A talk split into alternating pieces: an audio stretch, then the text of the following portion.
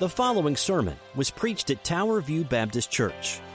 We are a gospel centered, relationship driven church that exists to know, grow in, share, and serve Jesus Christ. We do all this for the glory of God.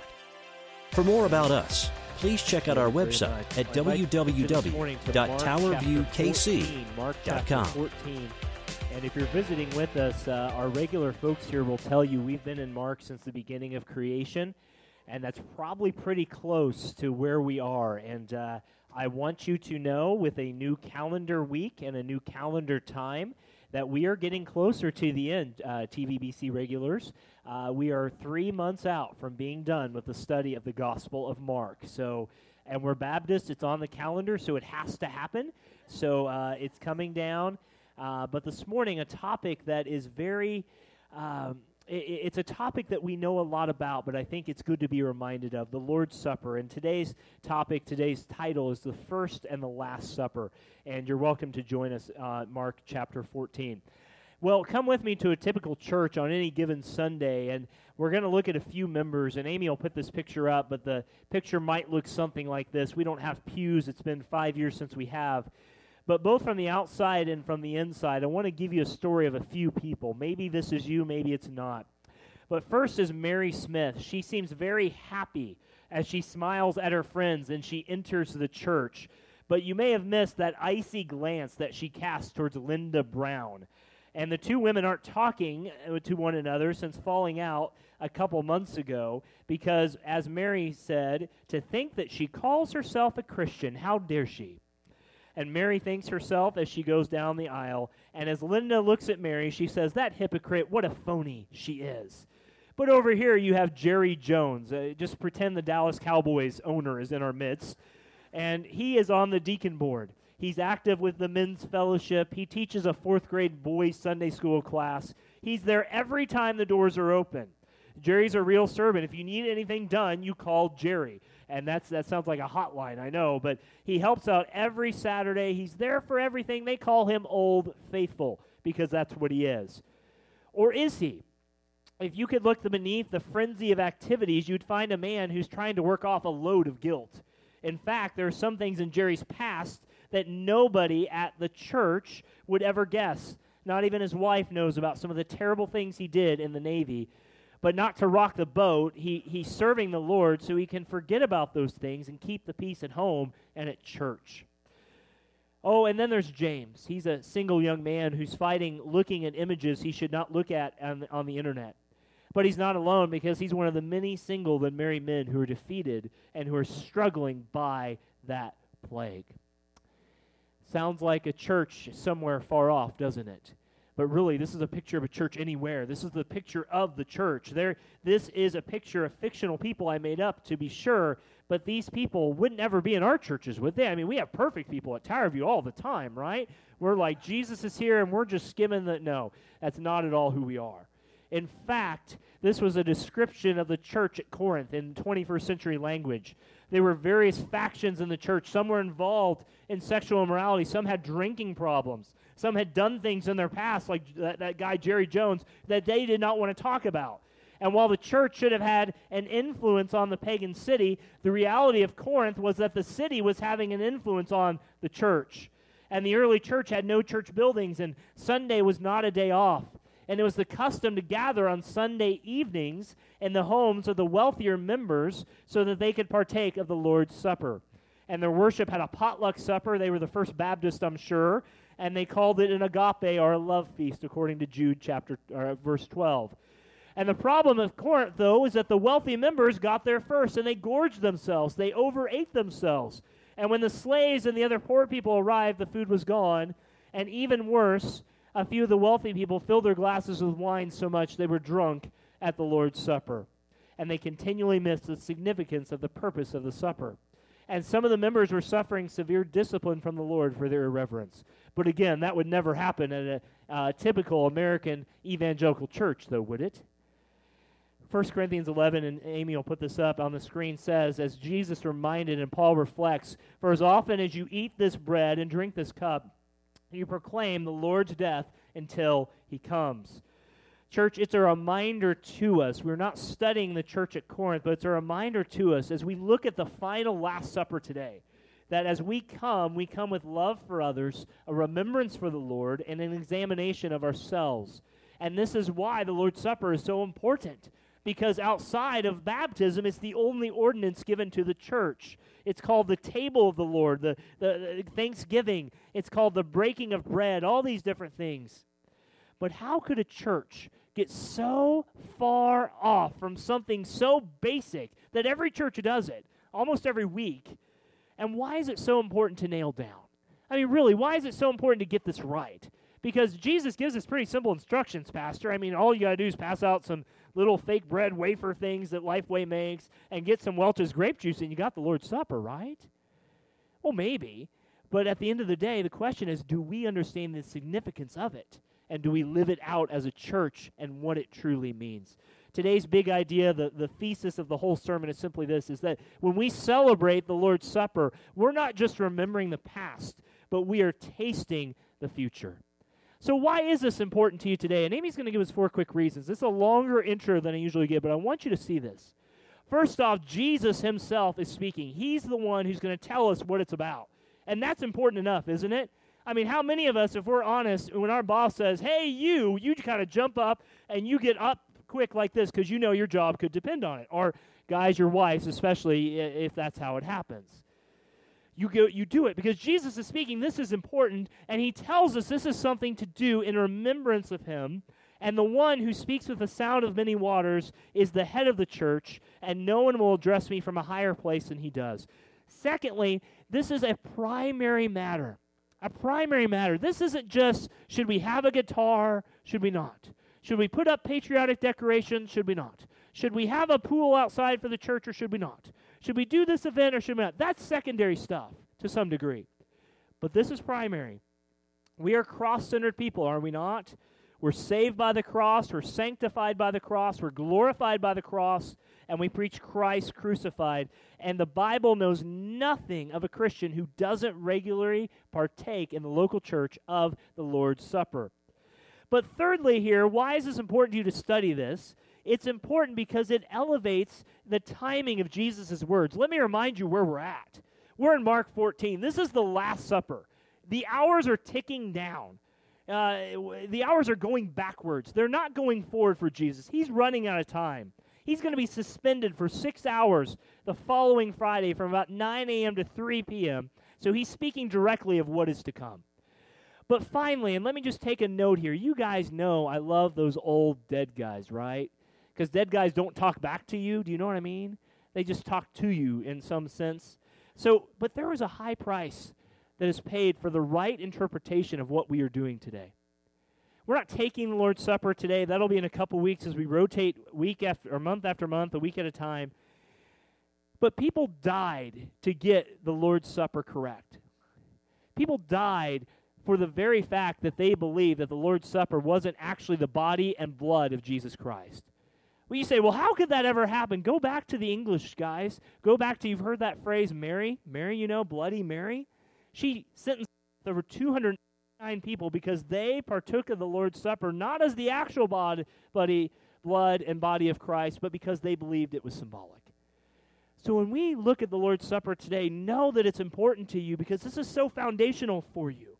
And that people have literally given their lives for the preservation of the right belief that we have today. What a joy that is. Four things this morning. And yes, I am so sorry it is alliteration again for the sixth straight week. If you hate alliteration, you can tell me afterwards, but I want to look at four A's today. We're going to look at four aspects of how we remember the Lord's Supper. We're going to look at the affirmation, what Jesus told us about his body. We're going to look at the amplification, how Jesus says, of all the ages to come, this is it. His blood is part of the new covenant. Then we're going to see the anticipation of Jesus' death, but also the fact that, that, that someday we will join him in the Lord's Supper in heaven. And then the adoration, they sing a song. They sung a hymn. There must not be any contemporary songs in the Bible because it was all hymns, right? Sorry, some of you that's a joke, some of you not sure how to take that. But that's what we're going to look at this morning. As you are able, will you stand with me in honor of God's word? And uh, we are going to look at these four verses this morning. Why is it so important? the Lord's Supper to get this right. It's so important. As we look at the Last Supper, Jesus' words from Mark, short as they are, Mark is the, the snippet, pithy guy, and here's what he writes, recording what happened that final night of Jesus' life. Hear the word of the Lord. And as they were eating, Jesus took bread, and after blessing it, he broke it, and he gave it to them and said, Take, or take, eat. This is my body. And Jesus took a cup, and when he had given thanks, he gave it to them, and they all drank of it. And he said to them, This is my blood of the covenant, which is poured out for many. Truly, I say to you, I will not drink again of the fruit of the vine until that day when I drink of it new in the kingdom of God. And when they had sung a hymn, they went out to the Mount of Olives. Guys, this morning, as I often say, and, and, regulars, you hear this often, you are coming in with so much stuff in your life, whether it's interpersonal, whether it's something at your job, whether it's your health, your finances, your, your faith, whatever it is. There's lots of needs here today. We can't preach to every need. Christ is sufficient for that. But I pray as we look at what Christ has given us here that you see that He is enough and that He's able to take all that we have. Will you join me in prayer as we start this morning? Father, as we come before you, I thank you so much for the opportunity to be here. Thank you that we have the chance to see and to hear the words of the Lord. How many countries today, Father, around the world where brothers and sisters are persecuted just by opening or having a, a snippet of the Bible on their person? Father, we thank you for the freedom we have to gather. May we honor you with it today. Father, for those without Christ today, I, I, I, pray your Spirit awakens them to see the need for Christ, to repent and believe the gospel. I pray for those with Christ, visitor, regular attender, member, that, Lord, we walk hand in hand with you by your Spirit as you lead us, Father, on this road of faith. We thank you so much. We pray in Jesus' name, and God's people said, Amen. All right, you may be seated, guys. Thank you so much. Well, as we come before this this morning, it is definitely something that Jesus is in the midst of the Lord's Supper. And I don't have a slide for this, but I wanted to give you just an update about where we are in the Lord's Supper and the last night of Jesus' return. Because Matthew records some, John records some, Luke records some. So, how do we bring this all together? I'm just going to outline this for you, but I want you to hear. First, you remember, and this is in Mark, that Peter and John went to prepare a place for them to meet. You remember that, don't you? And Jesus told them exactly how it was, and it was. And Christ, uh, Judas uh, went and talked to the chief priest about that same time. And then they arrive, and the 12 arrive in such a way as not to allow Judas an opportunity to betray Christ. He's going to wait for a better opportunity. And then, thirdly, they enjoy the formal Passover, that time of celebration we talked about a couple weeks ago, where they are protected from God's judgment uh, designed for his people in Egypt using a Passover lamb. The, the city's bustling. I like to compare it from uh, November, whatever, 2015, when the Kansas City Royals won the World Series and the city was busting at the seams, and people were walking across the Broadway Bridge just to get downtown because you couldn't drive your car. This is Jerusalem in 33, 30 AD time. It's bustling. And right before the end of the Passover ceremony, there's a lengthy time where they just eat without any focus or celebration or symbolism. They just enjoy time together. They're hanging out, basically. And then the longest part of the Passover, I believe, is when a great deal happened. It's during that time that Jesus in John 13 washes the feet of his disciples. We're not covering that, but you need to know that's there. And after this time, they're still eating and Jesus breaks the shocking news, as we looked at last week, that one of them is going to betray him. You remember the story. They say, Is it I? Is it me? Jesus, are you talking to me? Well, he didn't look at me with his eyes, but um, is he really talking about me? And then we, uh, most Bible scholars agree with this, but Judas then departs. He leaves because Jesus says, Go and do what you're going to do. And they think he's going to go do something for the ministry, but in fact, Judas is going to go sell out Jesus. And then after that instruction to Judas, which is John 13 to 17, Jesus then picks it up right here at the Lord's Supper. So let me be very clear from the outset the Lord's Supper is for believers only. Judas, who was not a believer, was not there when they first started the Lord's Supper. You need to know that. And then as they wrap up communion, they discuss which one of them will betray Jesus and again argue about who is the greatest. Who are these guys, really? Crazy as they are. But the first thing I want you to see is remember the Lord's Supper by acceptance. Remember it by acceptance. Look back at verse 22. And it says that it's in the upper room, and we just went over that. But as they were eating, he took bread, and after blessing it, he broke it and gave it to them. This would not have been anything out of the ordinary. In fact, giving the bread was just a regular part of the thing. It's part of it. That's part of the Passover. It's what you do. So Jesus isn't doing anything out of the norm here. But what he's getting ready to do in the next point as we move forward is that he is going to say something that's going to revolutionize and, and, and, and actually institute what we know as the Lord's Supper. He took the bread, the flat, unleavened cakes they used during that time and after a blessing, he gave thanks. He broke it. He probably handed it out in small pieces. He gave it to them. Each disciple, only the 11. Remember, Judas is not with them at this time. And he tells them, and he goes on to tell them, and we'll just dip our toes in here. He tells them, Take, eat, this is my body. Now, if you're a disciple at the time, you've kind of gotten used to Jesus saying some things that are just a little bit out there, right? And you think, okay, I believe him, but Jesus, that's not how the rabbis would say it, but you're, you're Jesus, I get it. Okay. Take, eat, this is my body? Jesus, are we going all Jeffrey Dahmer carnivore on you all of a sudden? What's going on? The fact is, this has caused a lot of controversy. I want to put this up. Amy, you can just go ahead and put all four up for sake of those taking notes. There are four ways that you can view the Lord's Supper this morning. And Nelson, do you mind turning down the heat a little bit or the, the air a little bit? I'm feeling hot. They're probably hot. It works. Thank you, Brother Nelson. There are four ways we can view this. Take, eat, this is my body. Friends, first off, there are those who believe that, and this is primarily the Catholic religion. I want you to, let me just say this first anything I'm about to say is said with the utmost respect, but you need to know what the Word of God teaches. Do you see that difference? The first thing that we see is that some people believe that when you partake of the Lord's Supper that you actually are eating the body and blood of Jesus Christ. Guys, I don't mean to be sacrilegious, but that just grosses me out. We do not literally feast on Jesus when we come together. Do you understand that? Guys, if you believe that the Lord's Supper literally is the body and blood of Jesus Christ, you know what you're saying about your faith? You're basically saying that the gospel is not enough.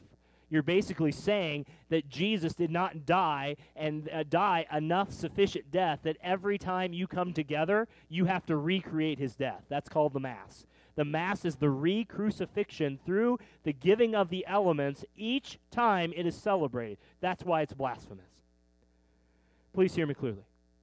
I love all Catholic people, as should you. But, friends, celebrating the Mass is taking the gospel to a place Jesus never wanted the gospel to go. Do you see that? We do not feast on Jesus' flesh. We do not literally drink his blood. It is died once and for all. He's done. It's finished. He died on that cross, and that is enough for your salvation. Amen? Second thing some people believe Lutherans take this to be. Please hear this clearly. We're not uh, we're not trying to recruit you to the Southern Baptist world, but you need to know where people are coming from on this issue. Where he says, "Take, eat. This is my body." Second thing is is a thing called consubstantiation, where it doesn't actually it isn't actually the blood and body of Christ, but it but the real body and blood are added to it. It's kind of an extra benefit. It's kind of like the glaze on it, if you will.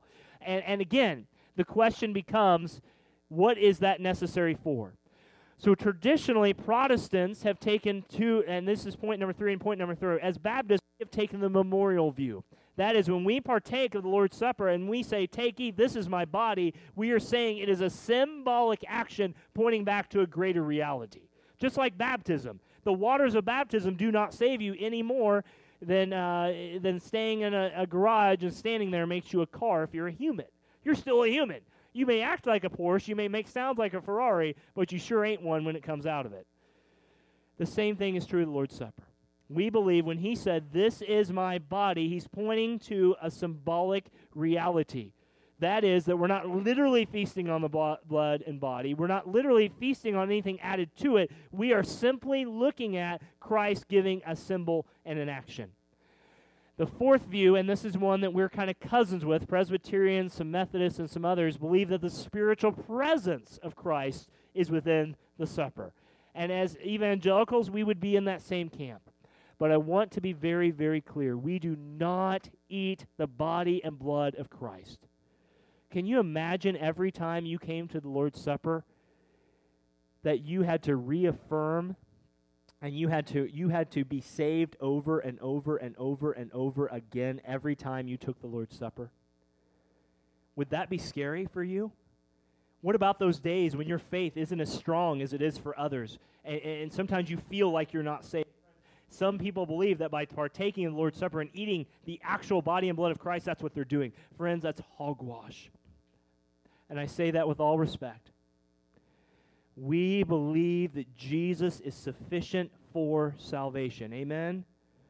How are you saved if you're saved here today? You are saved by faith alone, and grace alone, through Christ alone, for his glory alone. That's it. You're not saved because you're good enough, you're fast enough, you're strong enough, you have a good uh, 401k, you've got good clothes, your, your mama was a, a Sunday school teacher, your daddy was a pastor, your cousin was a deacon. You are saved if you're saved here today because of Christ and Christ alone. Now, I know as I say those words, that's going to step on some of your toes. Maybe your family's toes, maybe your toes. Well, are you saying they are false taking of the Mass? Friends, we are.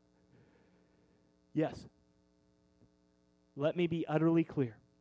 If you believe that Jesus has to be re crucified every time you come to church, I don't know which Jesus you're talking about. It's certainly not the Bible's Jesus.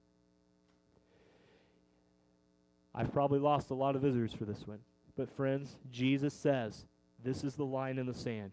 Which side are you on? You hear that with love? I hope you do. Well, you're just a Southern Baptist pastor in a Southern Baptist church pastor. You're just, oh, woo, woo, woo. Well, maybe so. But this is what the Bible says. So this is what he tells us. We you can take the memorial spiritual presence, Baptists take memorial view, but those are all within the realm of orthodoxy. Secondly, I want you to see this, and Amy will put it up. Why do we say this? And these, are, these are very facts. This is the longest point we have this morning. Why do we say this? Number one, we say this because Jesus sometimes uses metaphorical language. Jesus said, I'm the door. Well, the disciples didn't go up to him and say, Hey, Jesus, let me turn the knob and walk right through you. Or he said, I am the bread of life. They didn't literally go and gnaw on Jesus' arm. That's just weird, man. Who does that? Jesus uses metaphorical languages sometimes to make a point. Parents, you do this. I love you to the moon and back. Well, it's 50 years since we've been to the moon around aroundaboutly. And guess what? It actually did happen. It wasn't a hoax. And the other part of that is, is that when you say that, what you're saying is you love that person so much and so far, you'd be willing to do anything for them. So when Jesus says, This is my body, take, eat, he's not literally saying, Go gnaw on his arm. I, we don't see the disciples getting up and like, You take the ear, I'll take the eye, I got the feet. Man, those look really good. That's just gross. Second thing is, why do we say this? The second thing is, is that he was standing right in front of them, literally. Again, he's not saying that they knew his body was handing out the bread. So he, they're not literally eating his body. Third, if you want to be really geeky, Greeky about it, the bread is masculine and this is neuter. In other words, the broken thing is my body. It goes back to the syntax of the whole thing. Fourthly, the Old Testament law says that you should not eat things with blood in it. And Jesus hadn't given the command for all things to be clear quite yet. He had mentioned it, but hadn't been instituted until roughly about Acts 10. And a body can't be in more place than one time. There's another reason for you. Well, Darren, isn't, isn't Jesus omnipresent? Isn't he fully God and fully man? Yes, yes, amen. But physically, he was right there in front of them. If that really is the body of Christ that we partake of at the Lord's Supper, one church has it somewhere, and the other churches are just doing all the fake stuff. If Jesus goes to heaven, the Holy Spirit comes from all ages for all time. But Jesus, as a human, can only be in one place at one time. This is why we believe the Lord's Supper is primarily a symbolic or a spiritual presence. You say, Darren, aren't you just parsing, cutting hairs, and doing all those things? No. Guys, the gospel is at stake. Do you see that? This is not just Protestant versus Catholic. This is not just Protestant versus whatever else. This is literally believing what Jesus said about himself or what he didn't say about himself. There's some things that are worth going to the stake under Bloody Mary and dying for. And guys, this would be one of them. You say, Darren, it's just the Lord's Supper. Well, it is. Exactly. It's just the Lord's Supper. That's it. Secondly, we remember not only by accepting, we remember by amplification. Notice verse 23. Here's what Jesus said it says, When he took the cup, and it says very clearly, he took the cup, and when he had given thanks, he gave it to them, and they drank of it. And he said, This is my blood of the new covenant poured out for many. The cup that he had was was was wine based. whatever that does to your theology, I'll let that do for your theology. But it was wine. But it wasn't Welch's grape juice, okay? Uh, as much as or the off Aldi brand, whatever it is. This is probably the third cup they've had. He gave thanks for the food, but also he gave thanks for the cup. He said, This is my blood for the covenant. The wine pictures his blood and it anticipates the next day. He's literally saying, I am going to be giving myself over and out, and I'm going to be dying. Therefore, you will always remember me by doing this way. And what is a covenant? That's an old word. You don't, uh, you don't go up to your mortgage person when you buy a house and say, I want to make a covenant with you. You sign a document that signs your life away until you die and plus some, right? But a covenant's an agreement. It's an acceptance. It's a it, it's an amplification of things that are to be agreed upon. And man cannot cut his own deal with God. He has to take what God gives in his infinite grace. And the entire Old Testament law was based on bringing sacrifices one to the next and not one drop of blood would save those people. How were the Old Testament people saved? They were saved the same way you are saved if you're saved here today by faith. Hebrews 11, they were saved by faith. And out of his mercy and grace, he sent a son so that we, once and for all, could have complete and utter assurance that the one who receives Christ has full and perfect forgiveness of sin. When Christ says, This is my blood, take drink, he's saying everything that's ever been prophesied is fulfilled right here. Wow. And notice it doesn't say a covenant. Did you notice that there? It says the covenant. Did you notice that? Notice the little word there. The definite article is very clear. He said, This is the blood of the covenant. This isn't uh, an agreement between God and the Jews and eventually Christians, and then the Muslims have their own thing over here, and Buddhists and, and all these. It is the covenant. This is it. Just as Jesus told them in John 14, 6, I'm a way, a truth, and a life, right? Is that what Jesus said? No, he did not. Jesus said, I am the way, the truth, and the life. That the is important. It's the only thing that will ever save. And, church, what a reminder for us today that we stand on hallowed ground. As we stand as a church for truth in this society, we stand on the shoulders of people who have given their lives for the faith, but we stand under the lordship of one who said, I am the only God. With respect. This is why Mormons' view of God is completely unbiblical. That's why Jehovah's Witnesses who knock on your door, especially around April as they get their counts getting for their conference annually, as they get little points uh, for the, the future ahead. This is why their view of God is not correct. You have to be specific. You know what? Uh, I uh, my, uh, Willie, I'm just going to point you out. My, my former pastor, Sycamore Hills, is here. Willie was there for this moment at our wedding uh, back in Oklahoma. I think I've shared this before during my wedding vows. I was so nervous. Uh, we were reading some scripture, you know, I will be humble, I won't be prideful uh, and all these things. And I said, I w- I won't be humble. I will be prideful. I basically did the opposite of all the stuff. And and then Nathan Rose, who pastors at Liberty Baptist, will tell you he looked at me funny and then said, "Oh yeah, th- I said the negative to what I shouldn't have said." You have to be specific. If I walk in my marriage saying it's all about me, that marriage is already off on the wrong foot, right? You are specific in your contracts with people. You are specific in everything you do in life. Church, how much more do we need to be specific that this covenant is the covenant? This is it. The agreement that we have with God is specific. And notice he says there very clearly, he says, And I poured out my blood. It's not the blood of animals, it's his blood, which is poured out for many. Notice that key word there, many. Look at your Bible, underline that, many. It does not say all. It does not say all.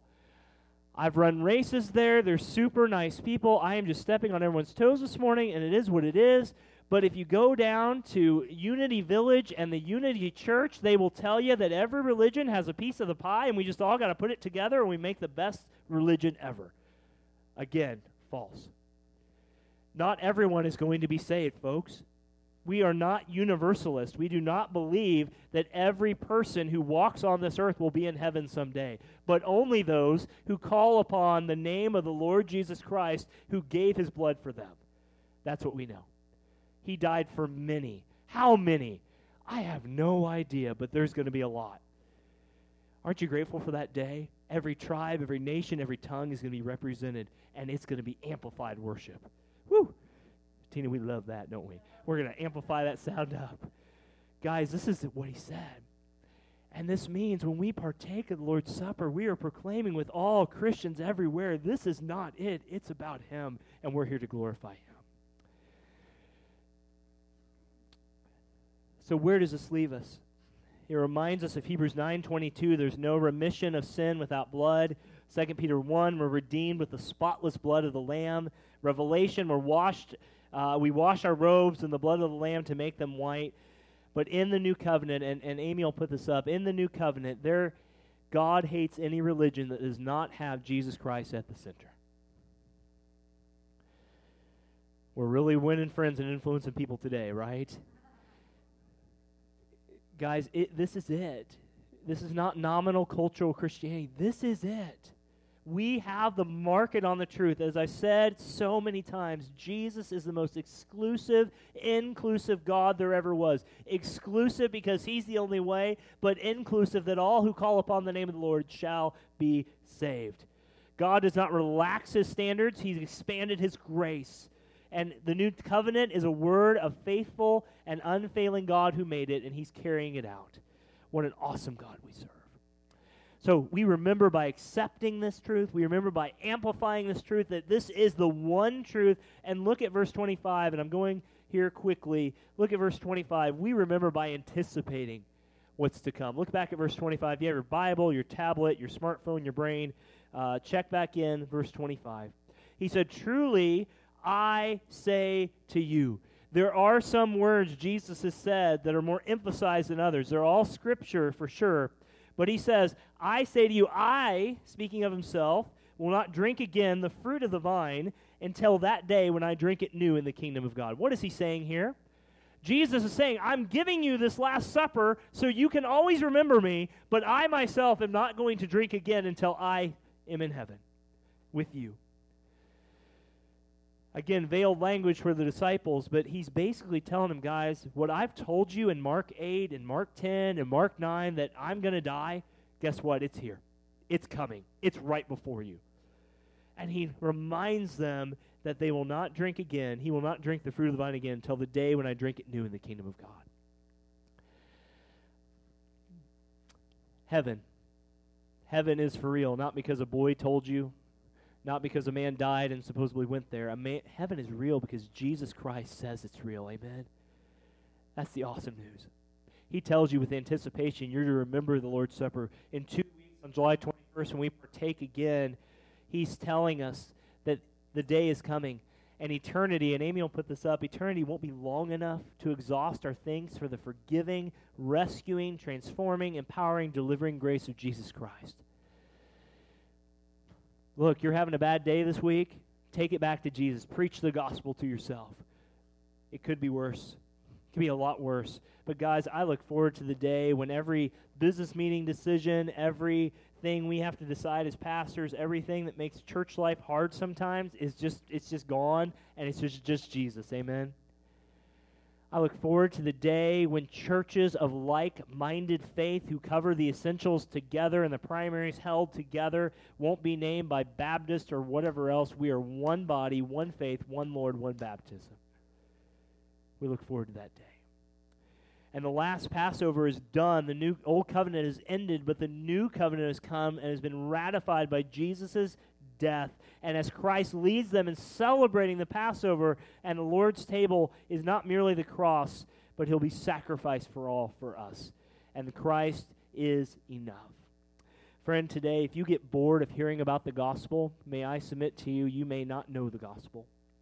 The gospel is the greatest thing we have. How do we win Gracemore and Maple Park? By the power of the gospel. How do you transform your marriage? It's by God working through the power of the gospel in your life. The gospel is not just a flu shot you get once in your life to get out of hell. The gospel is the power by God's Spirit and His grace that you live out each and every day under. You may find many things boring about our church pastor being number one. Amen? But please, I hope we are never bored with Jesus Christ. We never get bored with the things of God and the more vulnerable we are. Whenever I think I get bored, think about Jesus, man. He can astound you any day. Natalie and I, uh, we, we took a, a, just a short little vacation to a little town uh, with a pool, and our kids loved it we just decided to turn on Amazon Prime and see what's out there. I think we went back like 20 years in dumbness, uh, just watching movie two movies this last year. We we said we're done. Like, it, what is out there that's even beneficial? Look, one reason churches get bored and life gets boring is we we want Jesus, but not too much of Jesus. Not so much he actually takes us over. But friends, when we submit to Him, it is all awesome from there. Not easy, but it's glorious for His sake. It's so good we will enjoy it. One day we celebrate with Him forever and ever and ever and ever. Take that to the bank. Last thing is this not only do we remember the Lord's Supper by accepting, by amplifying the truth of the new covenant, by anticipating it, but we remember by adoration. I was thinking about our worship team this week because this is about singing, and if you're not a singer, our, our, our, team and our brother would tell you that uh, you need to change that. You need to get out those vocal cords. It doesn't matter how you sing, it's to whom you sing, all that great stuff. But notice what they did. That's right, Tina. But truly, I say to you, I will not drink again of the fruit. And he goes on in verse 26 And when they had sung a hymn, they went out to the Mount of Olives. So, what were they singing? There were certain psalms, that's right, there were certain psalms that they sang that they got together with. Probably Psalm 115 to 118 and this is very traditional for them to do. But you notice there, we don't know what specific Solomon is, but I'm, I'm deeply moved by the truth of this moment. Here's Christ singing praise to God just hours before he goes to the cross. If you've ever done something excruciatingly physical, maybe it's a race or it's a workout or it's something, probably before that workout, you're just lying there in bed saying, Lord, can it please just be done now? And here's Jesus saying, Bring it on. He's going to he's gonna pray in a couple of weeks as we look at this. He's going to pray, Lord, you know, let this cup pass. We'll talk about that. But Jesus is saying, Lord, bring it on. This is what it's all about. This is what I was sent for. This is who I am. I am there to be for them. But they are singing praises to God. Maybe it was Psalm 118 1, which says, Give thanks to the Lord, for he is good. His loving kindness is everlasting. Maybe it was Psalm 136 that says, Give thanks to the Lord, for he is good. His loving kindness is everlasting. It's a reminder to us, friends, that any day we are not in HE double hockey sticks is a pretty good day, right? It's a time for praise. These disciples, and indeed Christ himself, sang a song it reminds you of Paul and Silas, doesn't it? In Acts 16, when they're in the depths of the, of the jail, what do they do? They just belt out in song. That's all they can do.